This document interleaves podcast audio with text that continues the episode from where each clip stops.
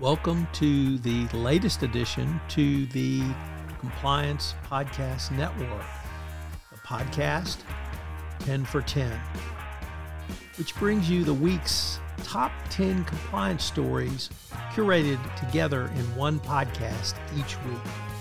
Tom Fox, the voice of compliance, brings you the compliance professional stories you need to be aware of at the end of your busy week. Sit back and in 10 minutes, hear about the stories every compliance professional should be aware of. Every Saturday, 10 for 10 highlights the most important news, insights, and analysis for the compliance professional, all curated by the voice of compliance, Tom Fox. Get your weekly filling of compliance stories with 10 for 10. Hosted by Tom Fox. 10 for 10 is a production of the Compliance Podcast Network. Stories from the week ending July 22nd. Our first story from this week deals with the recent fine by the Fed against Deutsche Bank of $186 million for moving too slowly to fix their problems regarding money, money laundering controls that the regulators flagged back in 2015 and 2017. The Fed said Deutsche Bank has made insufficient remedial progress in complying with these orders. In finding the bank, the Fed issued a new order that requires Deutsche Bank to prioritize the completion of the controls it was supposed to have put in place under prior orders. Next up, Sri Lanka has um, passed an anti corruption bill. Perhaps what's most interesting about this bill is that it was a part of a in, International Monetary Fund or IMF program linked to both funding in Asia but also anti corruption initiatives in Asia. It's the first time the IMF has required an anti corruption bill, and you can imagine the uh, pushback from the um, Sri Lankan legislature. Nevertheless, to get the money, they did agree to it. Next up, from the Financial Times, the U.S.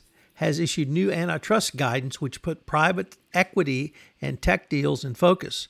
Uh, it is going to be a more robust uh, antitrust enforcement, although these regulations do not have the force of law they are certainly used by both the courts and individuals as guidance going forward. Uh, next up, uh, Teen Vogue. Yes, Teen Vogue is a part of 10 for 10 because they report on young people in Nigeria who are taking on political corruption as well as police brutality. Um, these teenagers um, are upset with the dire economic straits of the country and uh, a large part of it is because of the corruption of the political class.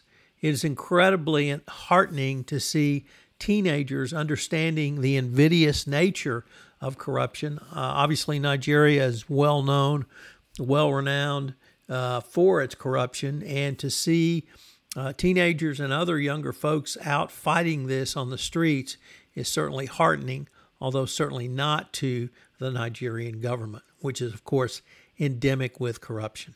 Next up, the uh, former president of Panama, Ricardo Martinelli, was sentenced to more than 10 years in prison for money laundering. He, of course, proclaimed his innocence, much in the way of Donald Trump, and said that he has no ties to illicit funds. Nevertheless, he was uh, convicted by a court in Panama, and the former president also faces money laundering charges for his alleged involvement in the Odebrecht case, the massive scandal from the last decade involving bribery of public officials across Latin America and beyond. So, Panama convicts its former president. Our next story comes to us from Harry Cassin at the FCPA blog. Harry um, asks Does Singapore have a corruption problem? This is near and dear to Harry's heart, as both him, he and his father Dick both lived for a long time in Singapore, which uh, used to have a sterling reputation for anti corruption. Harry poses two questions on why this was happening. Number one, there's more corruption in Singapore than there used to be due to the changing nature of the country from immigrants and others who have moved there out of Hong Kong. And two, there's always been corruption in Singapore, but it's becoming uh, increasingly coming to light because of people are uh, disillusioned after a series of cases. Singapore is tied for fifth on the TI CPI, uh, but you have to wonder how much longer that will last. Next up, uh, first of two stories from the Wall Street Journal, Risk and Compliance Journal. This one from Dylan Tokar. Lisa Osofsky, the outgoing head of the Serious Fraud Office, has issued a final report where she takes some claims for the uh, convictions of uh, several, uh, including the commodities trader, not conviction, but uh, Glencore agreed to a criminal conviction and recovered, the SFO recovered over 95 million pounds. But um, obviously, the very serious questions still haunt the SFO around Osofsky and her handling of Unaoil and the setbacks regarding Unaoil employees. So, uh, really not a mixed bag. Uh, I don't think you can say much more than a C, maybe C minus from Lisa, Lisa Osofsky and her tenure at the SFO.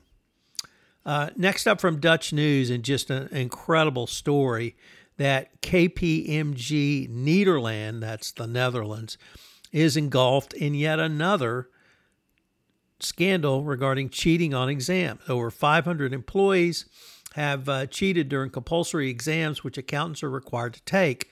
K- the uh, consultancy group confirmed. KPMG uh, imposed internal sanctions, and the head of um, the head director left as well as the supervisory board chairman. So this is um, multiple times that KPMG has been caught cheating. Uh, it is ubiquitous throughout the organization. You have to w- wonder about the entire culture of the organization and uh, why it cannot seem to uh, act ethically and not even cheat on exams. So you have to wonder, well, how how bad is their culture? Next is our second of two stories from the Wall Street Journal, Risk and Compliance Journal. Once again, Dylan Tokar reporting. And this one is around Kenneth Polite. Kenneth Polite is the head of the criminal section, or division rather, at the Department of Justice. Of course, that includes the fraud section and the FCPA unit. And he's leaving at the end of this month. In a sort of farewell speech, he touted the use of data analytics um, by the uh, DOJ, particularly the hiring of Matt Galvin going forward, and uh, really sort of wrapped up uh, his tenure. I think for compliance professionals, the biggest uh, thing that uh, Polite brought was not the big cases or even the data analytics approach of Matt Galvin, but really the CCO certification. Uh, Mr. Polite has been incredibly strident in his belief that this will increase the profile of a CCO within an organization and bring more resources, uh, prestige, and authority to the CCO. Um, from my perspective, it puts uh, CCO liability right up front, and I sure hope any CCO of a major corporation which signs a certification has significant civil and criminal D&O coverage. And our final story comes to us from Reuters and that is that Tesla directors will pay $735 million to settle lawsuits over excessive compensation. The settlement resolves a 2020 lawsuit by a retirement fund which uh, challenged stock options granted to Tesla directors. Um, this, Kevin LaCroix has called this the largest settlement of its kind in a shareholder litigation. So, good for the shareholders, and hopefully this will stop too much comp. This is Tom Fox again. Thank you so much for listening to this episode of 10 for 10. As I mentioned in prior episode, this is the one request I've received most often from podcast listeners of the daily compliance news to put together a summary at week's end so that every compliance professional can catch up on the news quite quickly. So I hope you will subscribe, rate, and review this new podcast addition to the Compliance Podcast Network family, 10 for 10. If you've got an idea for a podcast, I'd love to hear from you. I start many shows based upon ideas from listeners. So give me a shout. You can reach me at tfox at tfoxlaw.com. 10 for 10 is a proud member of the Compliance Podcast Network.